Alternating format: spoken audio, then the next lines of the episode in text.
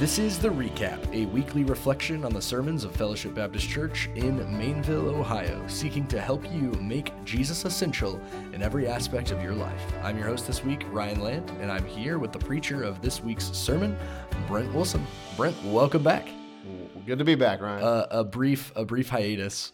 I almost stopped mid-intro because I was like, a weekly reflection. It's like, sometimes. So, when we're not in the middle of construction and I'm hanging drywall. Yeah, when there's not construction projects, it's weekly. So we try to get it done weekly as best we can. But if you're listening, we're glad you stuck with us through the silence of the last few weeks. Brent, any Super Bowl reactions, thoughts? Boo. Here we are again. You pointed this out to me about their the Chiefs celebration at the end of the game, that they or the lack thereof. Yeah. Like they're already thinking about winning the next one and not even enjoying the one they won. Yeah. So I thought that was interesting. And I hope they lose. I hope they don't even make the playoffs. That's not going to happen in the easiest division in professional football. Any standout commercials? Oh, well, I'm excited about Wicked. Oh, yeah. The Wicked movie. Yeah. Broadway heads unite. Wicked movie. Yeah, so I'm excited about that. Yeah. What about you? My favorite one was the State Farm commercial with Arnold Schwarzenegger saying, yeah. Neighbor. That was funny. Like a good neighbor. Neighbor. He's like, it's what it says right there on the paper. I thought that was funny. So that was pretty good. Well, all right. We're gonna do it's like pressing fast forward. So don't listen to this episode on 1.5 or 2 speed, because we're doing a lot. We're going to talk about tongues. We're going to talk about the gospel. We're going to talk about, we got a hot topic, hot issue. Well, I need like a sound effect. It's like burn, whoosh, I don't know. Hot it's like sizzling. Yes. Hot topic. But so let's go back. We should tell them at the top what the hot topic is. So they'll stick around to catch at the end. Yeah. So we're gonna be talking and giving our thoughts on the. We're gonna give our hot takes about this hot topic on the He Gets Us Super Bowl commercial. We don't actually have any hot takes. We just want to think biblically about it. You don't know. I might have a hot take. I'll edit out the hot take. No, just kidding. But we want to approach it. It's been a lot of conversation about it in the Christian world, and so I want to think well and engage with the topic well. So we're gonna talk about that a little bit at the end. So, but first, let's talk about tongues. We did tongues a couple weeks ago. So in you've got chapter 12 where. Yeah. The idea of spiritual gifts is introduced, kind of lays that out a little bit, talks about that one body, many parts, one body, all that stuff. Yep. And tongues is mentioned a little bit in there. And then he goes to 13, and it's really all about love. It's like, hey, all of these gifts are pointless unless you have love. Mm-hmm. But specifically, tongues at the beginning. Right? Yeah, at the beginning. If I speak in tongues I have not love. Yeah. Right. And then in 14, which we skipped, he really just kind of goes into this long dealing with the gift of tongues and a little bit of prophecy. Mm-hmm. And so I had 2 weeks left. I thought it was more valuable to spend 2 weeks in 15. But I wanted to come back on here and talk about tongues a little bit from 14 because some people might be interested. So wanted to do that. So go ahead. So go. Hit it. So so what is tongues? You know, if you... But I just want you to know that if you start speaking in tongues into your microphone, what are you gonna do? I'll freak out. Okay. Now I want to just like pretend because to do it scares me. Okay, so let me ask you this: have you ever been to a church or experience? You've never been around it. No, I've only seen videos, seen it online or in documentaries or things, and it actually makes my skin crawl. Now I don't mean this flippantly. I don't want to. I pause to even say this, but you know how people talk about. Like sometimes they like go into a room or they go into a place or they go into a city and it's like, and I can just feel like the dark presence. Oh yeah. Like, I don't know that I've ever had that, but when I watch videos of people speaking in tongues, sometimes it kind of makes me feel like that. I'm just like, oh, this is something wrong is going on here. Like, so anyway, and let me say it. So I have been around it a little bit, like particularly when I was a little bit younger, like 12, 13, 14 years old. I had a friend who was in a whatever denomination it was, but Pentecostal. It was, but it was like a Oneness Pentecostal. I can't believe the journeys, but and so there was a lot of speaking in tongues and stuff going on with there. In college, we did one time for fun, for kicks and giggles, went to a church service where there was a lot of that. We were really just going to be entertained. Hope that's what your kids do for fun when they go to college, parents out there, that they just want to go watch people in Pentecostal churches speak in tongues. It was a guest speaker. I can't remember who it was, but we were going to just be entertained by his craziness. Anyway,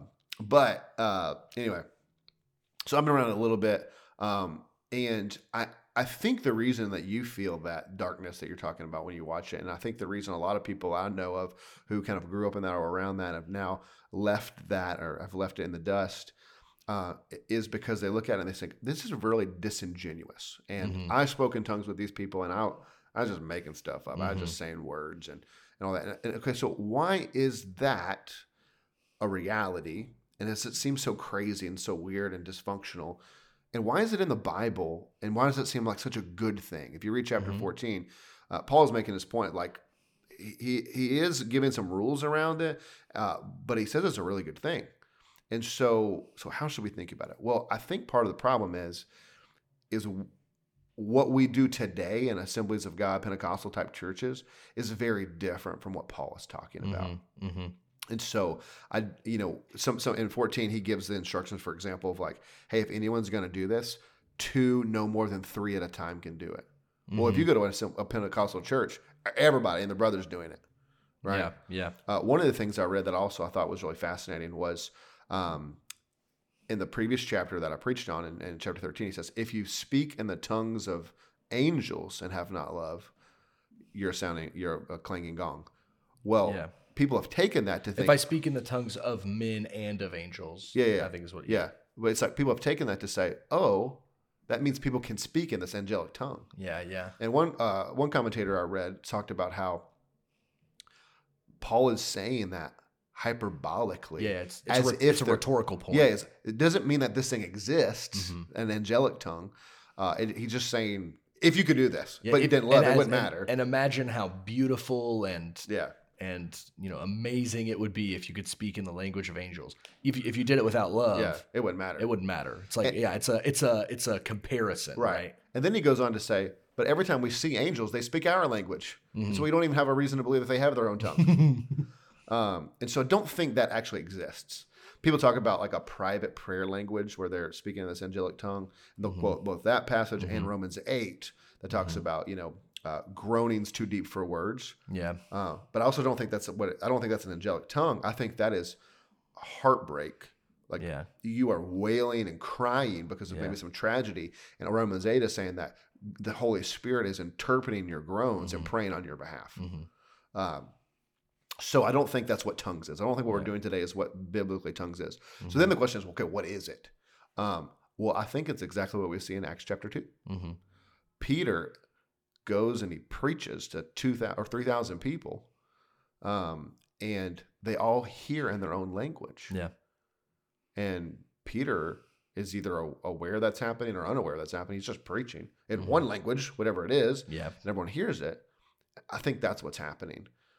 In chapter 14, he talks about how the gift of tongues is particularly an evidence or a sign to unbelievers.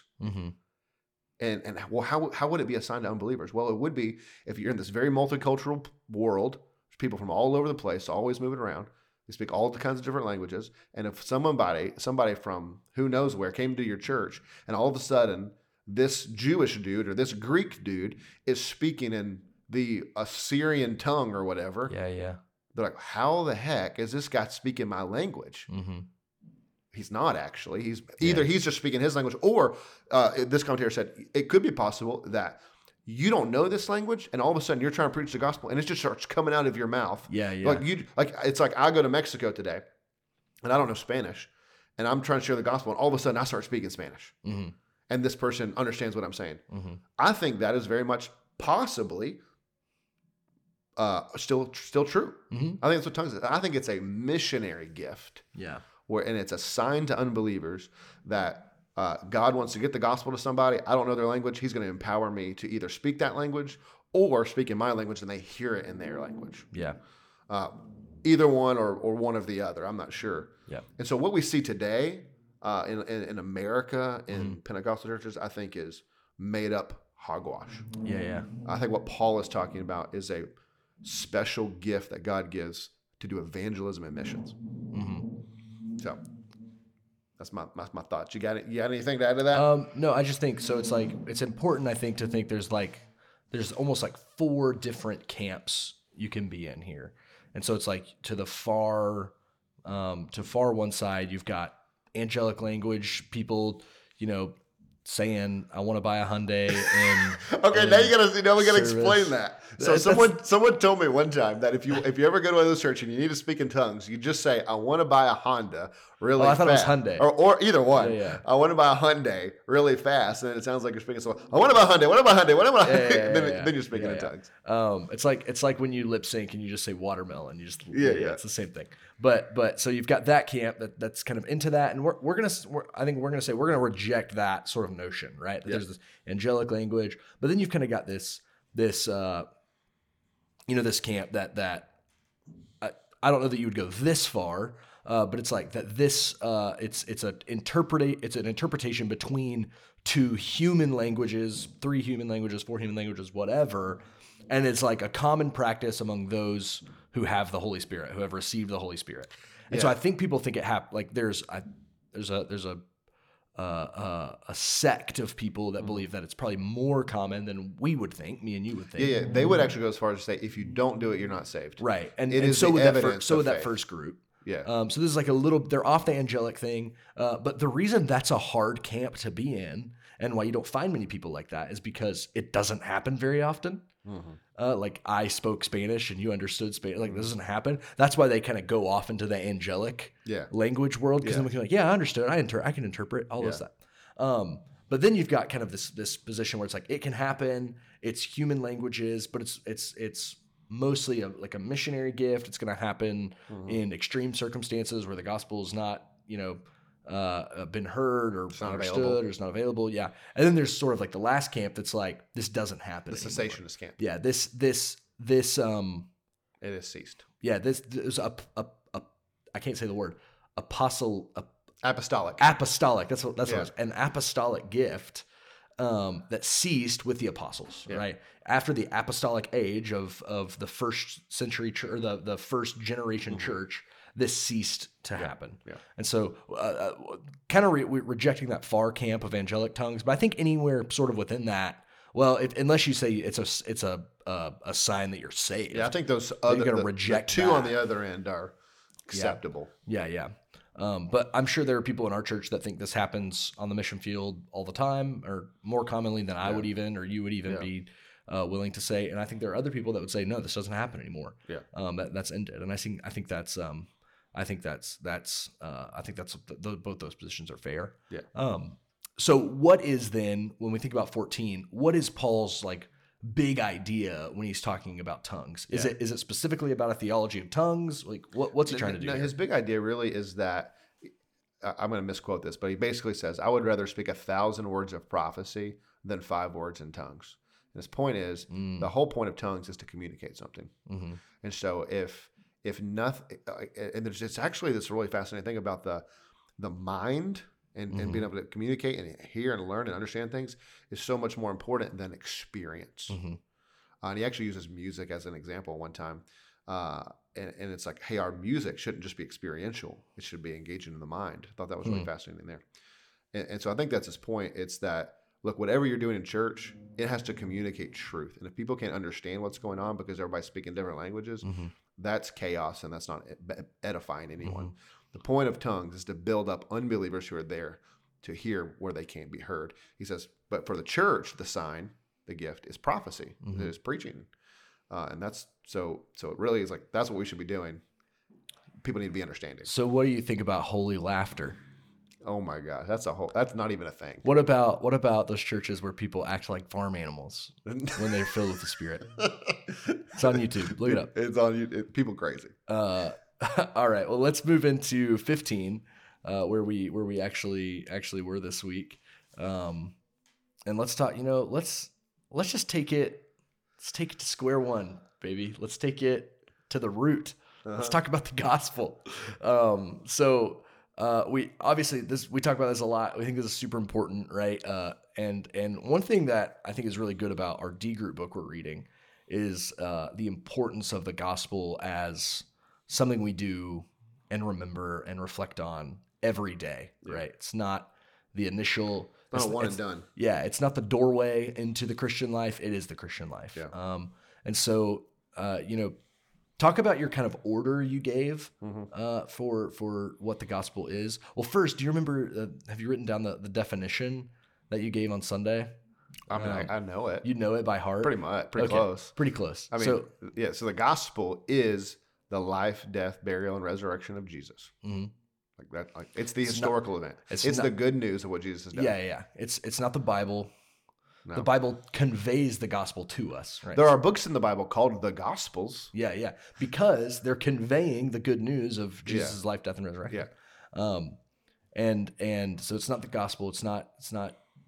It's not truth, and it's not ours. It's not even the gospel is not our salvific experience, right? So it can't be. I'm asking Jesus into my heart because that's my response. I don't like that language. The gospel is the thing that happened, right? It's the proclamation of the victory that Jesus has through his life, death, burial, and resurrection. Yeah, yeah.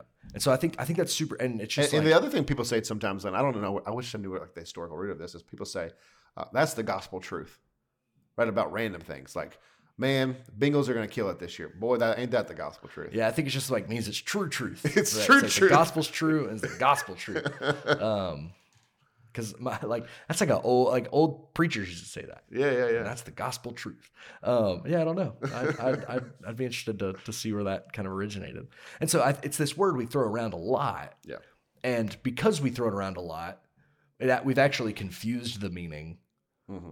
Rather than make it more clear, right? We talk about gospel music, right, and it's we have an idea of what that is, but it's connected to so many other things that it muddies the water about what actually is the gospel. Go to your order, right? That Paul gives here. And so this is Paul's order, and so it just was really clear, and so talk about gospel essentials, and these are not the gospel, but they're things that are essentially kind of connected to it.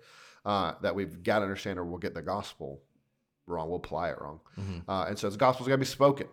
Mm-hmm. I almost told the story about Al Mohler, the president of Southern Baptist Theological Seminary, but I've told it before, so I didn't tell it. But do you remember that story? No. So Mohler is preaching at some church, big church, and it's one of those churches where the choir is sitting behind you while he's preaching. And during the service, a guy has a heart attack. And, EMS comes in, people get him, take him out, they're working on him, whatever. Well, one of the doctors that was working on him opens the back door, makes eye contact with Mueller while he's preaching. And he gives them the safe signal, he does his hands, in the safe signal back and forth. Mm-hmm.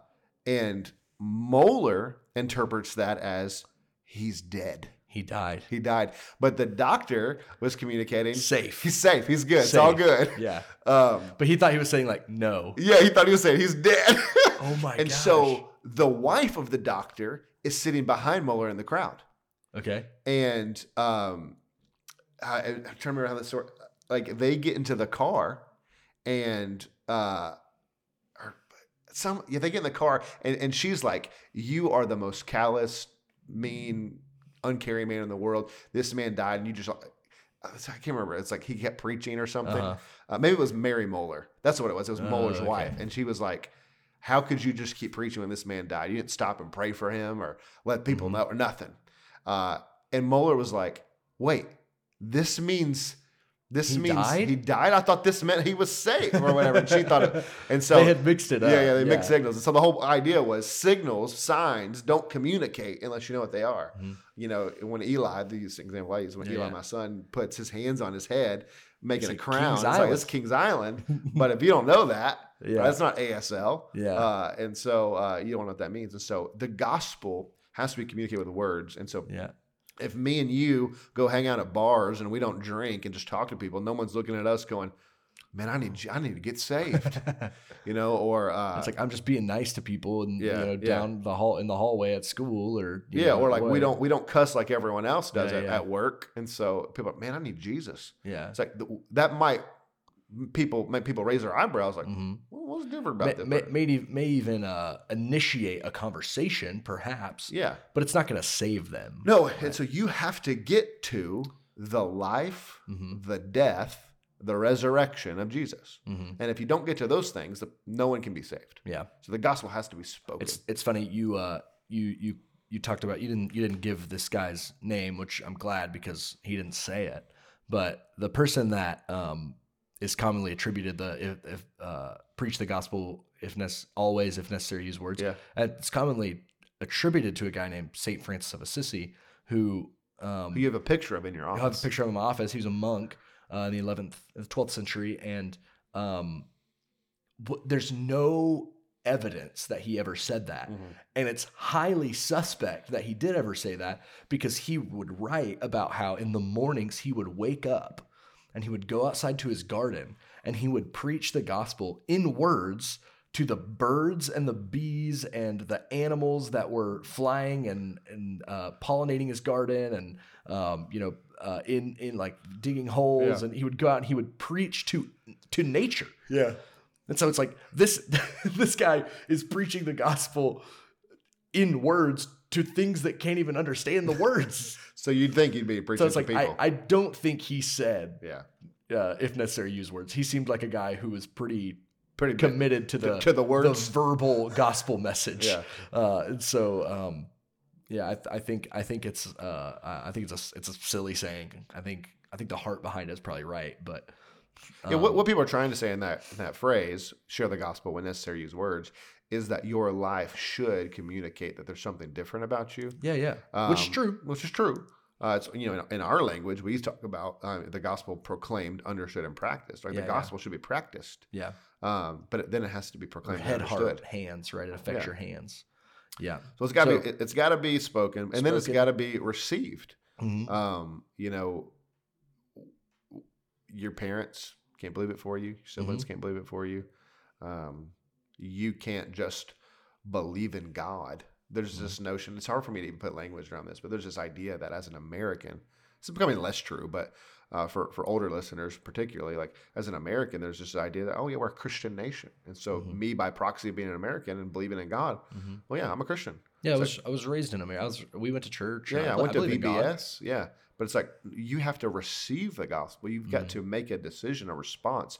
Mm-hmm. I can't remember his name, but the guy who wrote that little black 9 marks book, The Gospel, and he mm-hmm. talks about, the gospel is... Greg Gilbert. He talks about, the gospel is God... Christ, man, response. Yeah. God is holy, man is sinful, Christ saved us. But then response. It's like, the gospel comes with, you have to respond to it. Mm-hmm. It calls for a response. And that response can be no. Yeah. And our natural posture is no. Yeah. Right? Like we want to reject the gospel. Yeah, in our heart of hearts, we don't want to. And we do from birth. Like we're born rejecting it. And we have to have the heart change and the mind change to say, no, I'm going to bow my knees to this. Yeah. So it's got to be received. Mm-hmm. And then these we kind of talk about these together because they kind of go together, but the gospel, we stand in it and it keeps saving us. And mm-hmm. so this kind of goes back to our D group book, right? That the gospel is not the one and done. It's not the diving board that gets us into the pool. It is the pool. Yeah.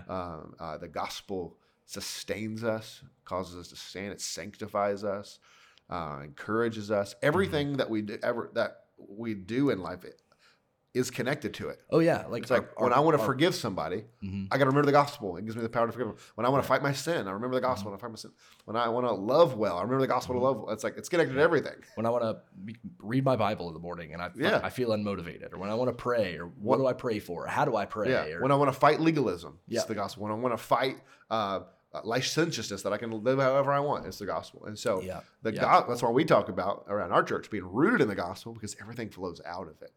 And so we can go deeper, but that's where we're always going deeper into it. And so, this idea in our D group book, preach the gospel to yourself.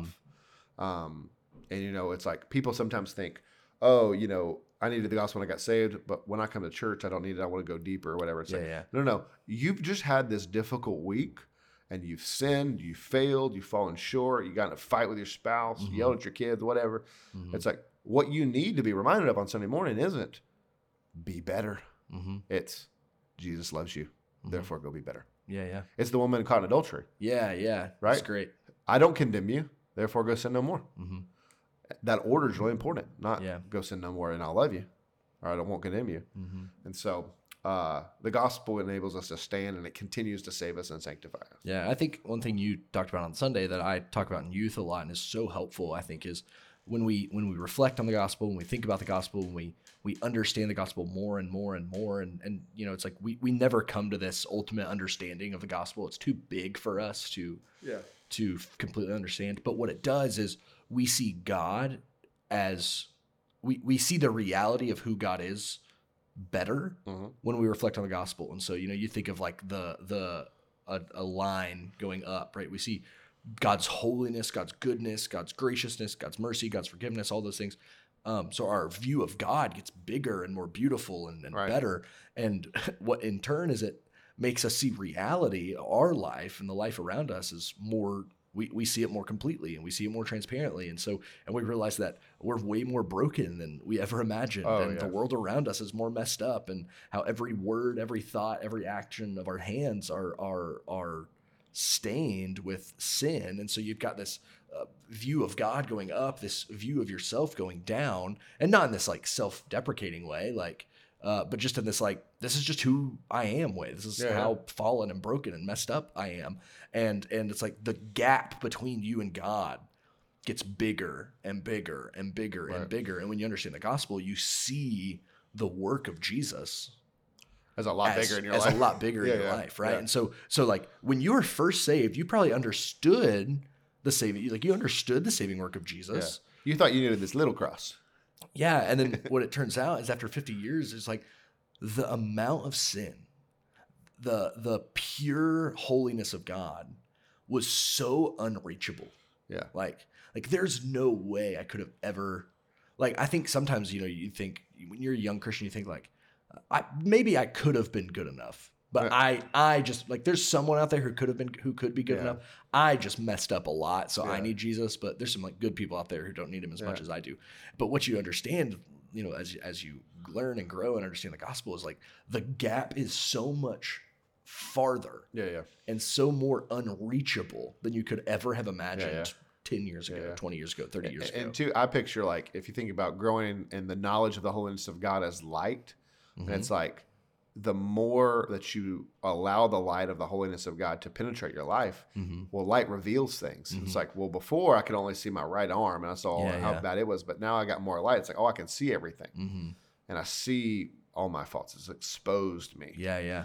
The other thing that makes me think about is like somebody who, you know, maybe is an older saint, but who is incredibly judgmental mm-hmm. of people.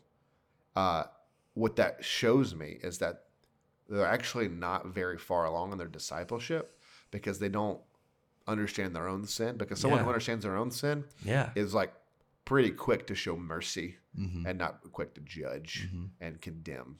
Yeah, for sure. And the answer, right, for someone that's been following the Lord for 50 years and has this streak of legalism or judgmentalness or whatever in them, it's like it's not like this highbrow theological, I got to go deeper issue. Like it's a gospel issue, right? And every sin we face, every tendency we have is not answered with some, like, I got to go deeper. I got to understand the Greek of the you know, the text. I got to understand the flow of the argument and all this stuff. It's like that stuff's good and helpful, but to really just answer our sin and to motivate us to holiness is the gospel message. It's like we can do all those other good things, but what's going to fix what fixes our hearts, what makes us recognize our own sin is the gospel. Yeah. So that's good. And so then you have this idea of gospel drift. You know, he has to remind them, dude. You tell the story about boogie boarding, and I could not. I have this similar story. We were on vacation, and my sister and my cousin were on this like blow up boat, and I was like up. We were in a condo that like overlooked the beach, and I was like up in our room, and I remember like going out on the balcony, and I was like, "Look how far away!" Oh gosh, my cousin and my sister are, and they had to get like a paddle and come in, like they had to like, oh yeah, that's my literal nightmare. Yeah. So it was like, I can still imagine like them, like they were talking or whatever, and then looking up and being like, where the heck are we? Yeah. And I use the example of the YMCA, drifting on their mission. Yeah. But he's talking to a church who knows the gospel because they've believed it and been are Christians in our church, but he has to remind them. Mm-hmm. Because it's easy for us to think, oh, that's the ABCs. We need the XYZs. And it's like, no. The ABCs morph into the D, E, F, G, H, I, J, K, L, M, N, P. And so, we have to be rooted in it. Like every sermon's it's gotta be there. It's gotta be the DNA of who we are. Mm-hmm. Lest we, and you see this in churches, right? You got the churches who are all about social good. With no gospel. Or you've got churches that are all about politics. Yeah, or moral or moral therapeutic deism, right? It's just hey, we're just it's God and country, or it's just be a good person. It's like no, the gospel is essentially behavior modification. That's what I was thinking of. Yeah, right. Yeah. So it's like all about doing the right thing. Right. It's like no. We're gospel people. We're broken people who need grace. Yeah. And then the last thing is this idea that Paul says, unless you believed in vain. Mm-hmm. And Ryan and I were talking about this a little bit beforehand, and there's a couple different ways you could take this. Mm-hmm. On the one hand, the way I was kind of looking at it was he talks about believing in vain later and how you can't do it because the resurrection is true, which we're going to get in next week. But and so it's like, hey, you can't have genuine faith in vain. You can't do that. But there is this other way to take it where it's kind of this Matthew, I can't think of the chapter, but where Jesus says, many of you will say to me, Lord, Lord, did we not cast out demons in your name, do miracles in your name? It's a depart from me, for I never knew you. Well, they believed in vain, right? And so they had non-genuine faith, a non-saving faith, a faith in God, like we're talking about, but they never received the gospel. And so, or like in Jesus, right? But not in the resurrection, right? Like they misunderstand the resurrection. Right? Yeah. But so, it's like even which is what Paul goes on to say after that, right? It's like, unless your faith is in vain, he's like, but I don't know why it would be, because he appeared to Cephas and he appeared to the 12 and he appeared to 500 people that you can go ask, and he appeared to me. And so it's like, I don't know why you wouldn't believe in the resurrection, the bodily resurrection, because there's evidence for all this stuff happened. Yeah. But so there is this, even the demons, they believe in Jesus. Mm-hmm. They believe Jesus raised from the dead. Like, they've seen it. And they shudder. Mm-hmm. They believe in a shudder, it says. And so that's why there's this important part about you have to receive the gospel. Yeah. And so, so a lot of arguments we could talk about back and forth about how you take that. Both things are true. The question is, what is Paul meaning right there? Yeah, for sure. And so there's that. But anything else about the gospel? So much, right? We could talk about, I think, so many different things. I really think the D group book is going to be helpful in helping people think about this. It's going to be good. And so if you're not in a D group, you can go sign up for one. Do it. It'd be a little late. It'd be a little late, but I'm sure a group will take you. Yep. All right. Well, anything else on it's time to 14, time 15. To sound that hot topic alarm. Woo, woo. That was just my mouth. I was like, I just made that with my. It's hot take time. All right, let me do a little setup here, and then so last year in the Super Bowl, I think this was the first time these advertisements appeared. Was last time in the Super Bowl, and it's a conglomerate of Christian. I know the Hobby Lobby CEO helps fund it. Yeah, and I think Ed Stetzer is on maybe the board or some sort of steering kind of maybe not, maybe, but it's someone like that. Yeah. And so it's like it's not specifically Baptist, it's not specifically evangelical even. I think it's just like more Christian, right? Maybe not even Protestant. I don't know. Broad Christian. Yeah, very very broad strokes here. And so they made this commercial 2 years ago that the campaign is He gets us, he being Jesus. So it's like, and I think the intention is is that Jesus understands us, right? I think some way you could read it is that he receives us. I don't actually think that's what they're saying. Gets. Like you like get he, a gift. Yeah, like yeah, you yeah. get a gift. I think they're saying he gets us. I've never thought about it that way. I think some people think that's how. But I think the intention is that Jesus can understand us. Yeah. And so there's been He Gets Us ads, and I think maybe in a Bible study or something, I'm not sure, throughout the last year. And then there was another ad this year, and it was essentially people washing other people's feet. And the people whose feet were being washed were people who are usually assumed to be ideologically opposed to Christianity. So there's one outside of an abortion clinic, right? And she's washing the feet of someone outside of an abortion clinic. And so people are seemingly no one is happy with the He Gets Us advertisement. And there's been a lot of chatter online about, why'd they spend $14 million on... So the left is mad that they spent money. $14 million on two Super Bowl ads that were, I think, maybe 45 seconds in total. Yeah. And then you've got other people that are mad because it's not the gospel message. They're upset that it does not preach the gospel. And so what's your hot take on the He Gets Us? Yeah. So I want to help us, kind of as if I step back as a pastor, it's like I want to help us be good thinkers about. That's things. Not a hot take. No.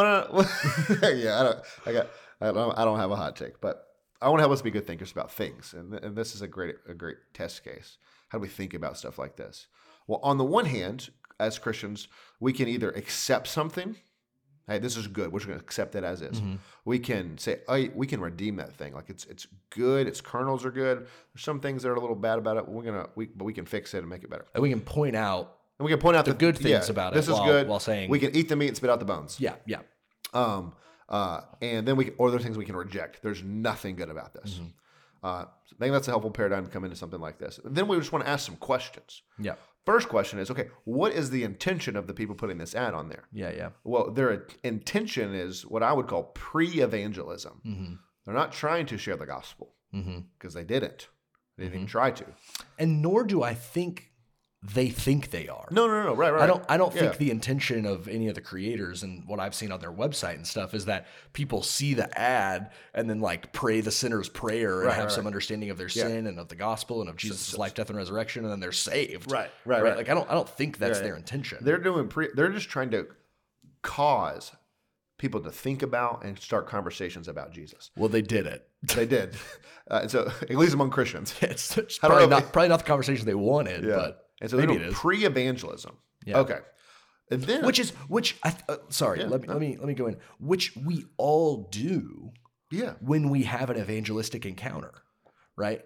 We don't just walk up to some people do this, right? Yeah. But usually not. They don't just walk up to someone and go, Jesus was born as a baby and you have sinned, and Jesus came into the world, put on human flesh, and then died on the cross, and then was resurrected 3 days later so that he could save you from your sin.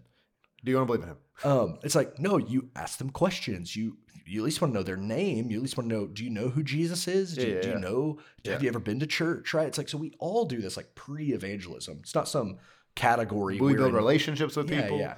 It's not some category we're inventing for sake of the conversation. It's something everyone does when sharing the gospel. Absolutely. And so they're doing pre-evangelism. So then the question is, does the ad say anything untrue? Well, they're saying, Jesus washed all kinds of people's feet. He hung out with a lot of kinds of people, good, bad, ugly. People who are about to murder him. Yeah. So, which is true. Yeah. Jesus ate with, that's why people are mad at Jesus. The religious people are mad at Jesus. Yeah. Because he ate with tax collectors and sinners. It's funny. Sorry, let me cast the vision here on this. Yeah. It's funny because this ad is almost like a bellwether of where you sit theologically. And it's funny because I think the scriptures kind of reject both categories. Yes. Because you have that reaction of people being upset, why didn't they show this person getting their feet washed? Why didn't it show that person or, whoever I theologically disagree with, or I think people theologically disagree with, or whatever, or who I think of as my enemy, or who they think of as their enemy. Or Jesus shouldn't be washing their feet. Or why? So I think scripture pretty clearly paint. That's the Pharisaical response. Yeah. And so is saying like, well, why didn't they do this or that? You know, it's saying, but then you also have the response of like, Jesus doesn't get us. Right. Like he doesn't just get us. Yeah. Right. Yeah. There's all these other things he does, which is true. But I think scripture very clearly says he does get us. Yeah.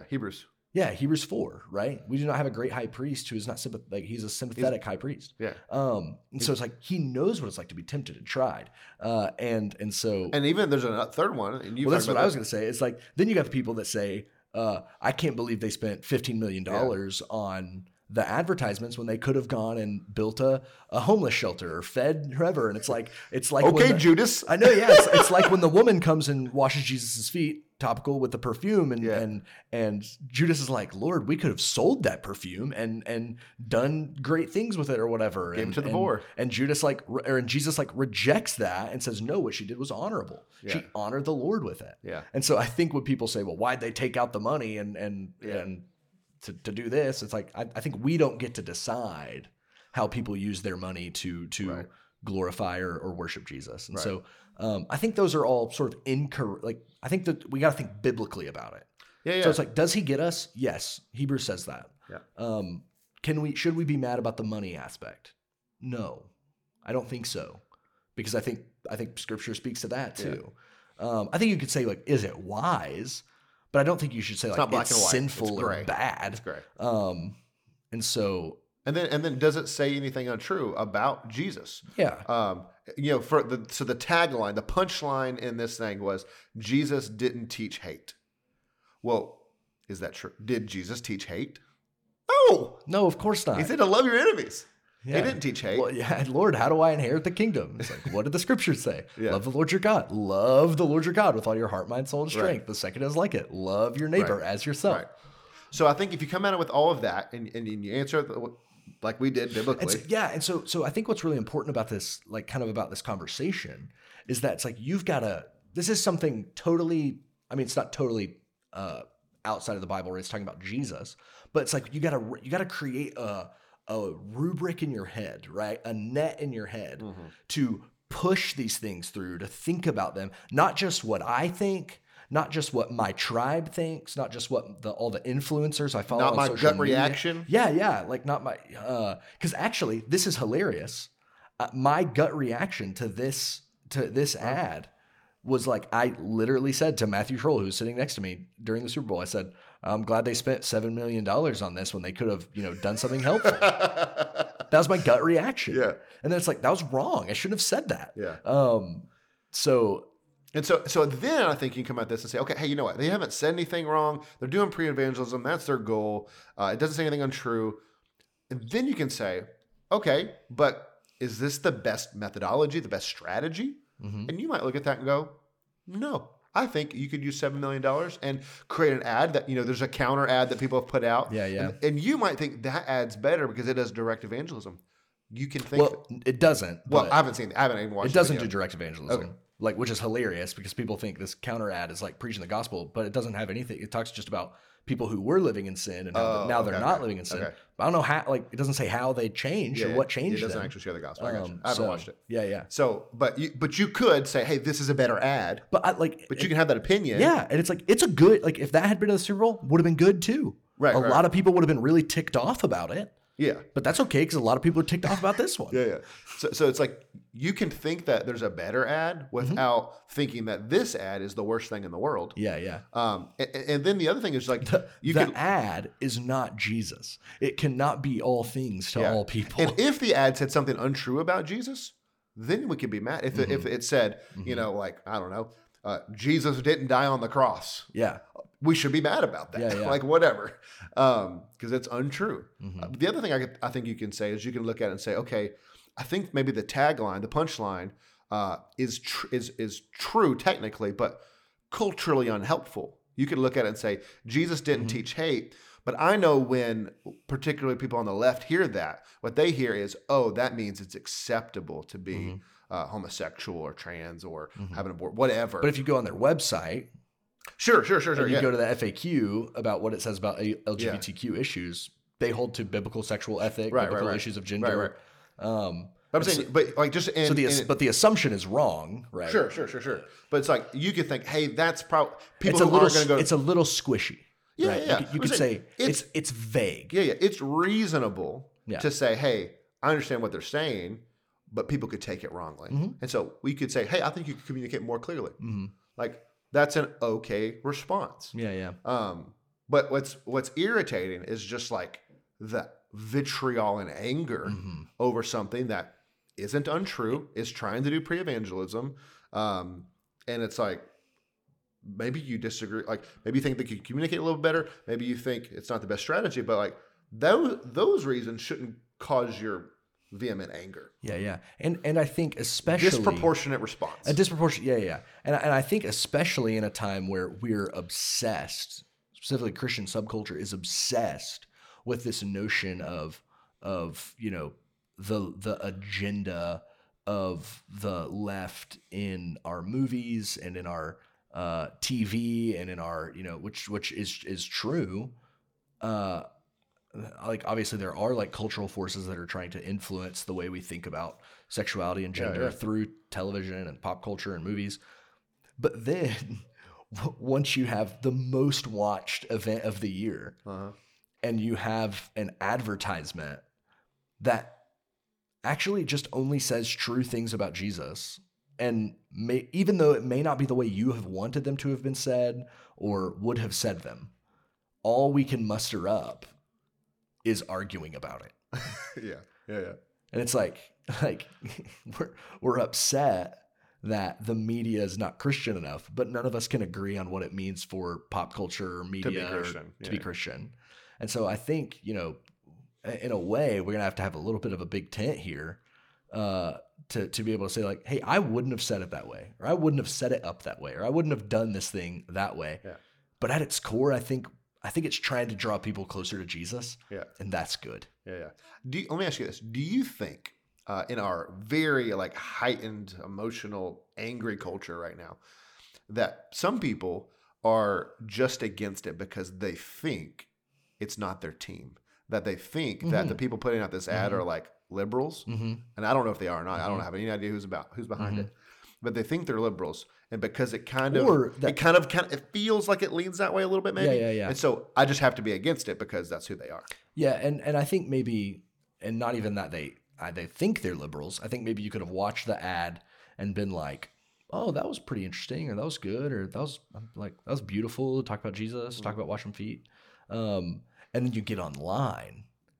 And the influencers and the rage click people that are, the algorithm, the stuff that's getting traction is framing it as liberal or as leftist or as ultra conservative and hateful. Yeah. It's like, because that's what the algorithm is going to feed us. Yeah. Is the more extreme, like the extreme view. Right. And so then our thoughts get shaped by what we read on our screens more than the actual ad itself. Yeah. And so I think that's unhelpful too, because I think your knee-jerk reaction would be like, that was good. And then you get on and all your influencers that you follow or the Twitter accounts you follow or the news articles that are being pushed to you on your feed say woke Jesus ad on Super Bowl or whatever. And so then you're like, yeah, it was woke. Yeah. Or like, it was hateful. Yeah, it was interrupted. And we get in the echo chamber. Yeah. So here's my hot take. Okay. I think that this, and I don't know if you call it politics or not, but this political, ideological movement in our country that's dividing us with all the anger, hate, is the duller, as in it's dulled our sharpness. It's dulled our sharp thinking ability to look at something like this and all kinds of other things and to think about them well. Mm-hmm. It has forced us, and Christians particularly, to check our brains at the door and just agree with our side or our party or our people, and just we're not good thinkers anymore. Mm-hmm. And I think that's the real tragedy. And I think we're scared to like push back against.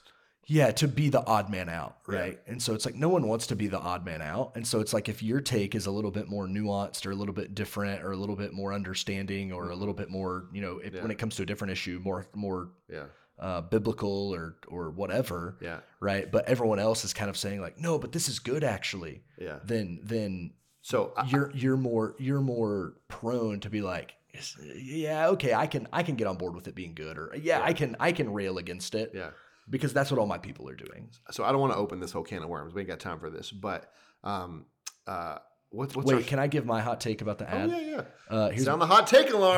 Here's my hot take about the ad. Telling people that Jesus loves them and understands them is good. That's a hot take. That's my hot take. So our Scottish friend up in Cleveland. Oh no. What's his name? It just left me. We're doing this? No, we're not opening the can of worms. I just want to quote him. Alistair Begg got in some hot water over some advice he gave to a grandmother about whether or not she should go to a transgender wedding. Okay, wait. I gotta cut in here. Weddings can't be transgender. I know. It's the wedding of someone who is transgender. Yeah. I'm trying not to. I don't want to go into that issue. but people were all mad at Alistair for his advice about this. Whether he's right, wrong, or indifferent, that's time for another podcast. But Alistair, I think, also spoke into our American culture. He's from across the pond. He's from Scotland or England or something. I think he's from Scotland. But he talked about it's one of those countries inside. One of those countries in that country. He talked about how back home there's a lot of room for nuance. Yeah, I think I can remember the quote off the top of my head. I think he said, "I didn't grow up in American evangelicalism, or no, I grew up in British evangelicalism, not American fundamentalism. So I have room for nuance." Yeah. And I think he's right. In a lot of our disagreements and arguments, it's like we want to make everything really black and white, when in reality, things can be really... There are black and white things, to be sure. Yeah. But there's a lot of gray and a lot of nuance and a lot of like, this is hard. I don't know. This is tricky. This is close. It's and there's a lot of nuance. And it's like, guys, like, let's get back to being a nuanced people. Mm-hmm. And I think with nuance comes... the wisdom or the thoughtfulness to think, do I have to say something? Is this a big enough issue? Yeah. Is this that I have to say something? We should all take Tim Keller's approach. Because what is Tim Keller's approach? Well, he said until he was 50 years old, he had nothing to say. He didn't write his first book till he was 50 because he had nothing to say. Yeah. He didn't know enough. And so I think like, let's save our social media posts. Let's save our blog posts. Let's save our think pieces in Christian magazines for the things that matter. Yeah. Right. And let's divide and be upset with each other over the things that matter. Yep. And let's recognize where there's nuance and where there's gray issues and where there's room to disagree. And let's be able to charitably say, I don't see it that way, but I love you. And we're striving towards being obedient and faithful to Jesus together, even though the way we do it might be a little bit different. Yep. So we can unite, and we don't have to be mad. Hear. And we don't have to be, saying like Martin Luther only said, "Here I stand, I can do no other," after being pressed several times about justification by faith alone. Yeah. But I think we like to say, "Here I stand, I can do no other," about everything. Right. Right. For sure. So it's like, we don't have to do that. Nope. Let's be known what we're for, not always what we're against. Yeah. That's great. That's a great word. All right. Well, thanks for joining us for the Hot Take Recap. We hope this conversation has encouraged you to keep striving to make Jesus essential in every aspect of your life. If you aren't part of our church family, we'd love to meet you on a Sunday morning. We gather for worship at 10:30 a.m., For more information, you can always go to myfellowship.church. Thanks for listening. Be blessed.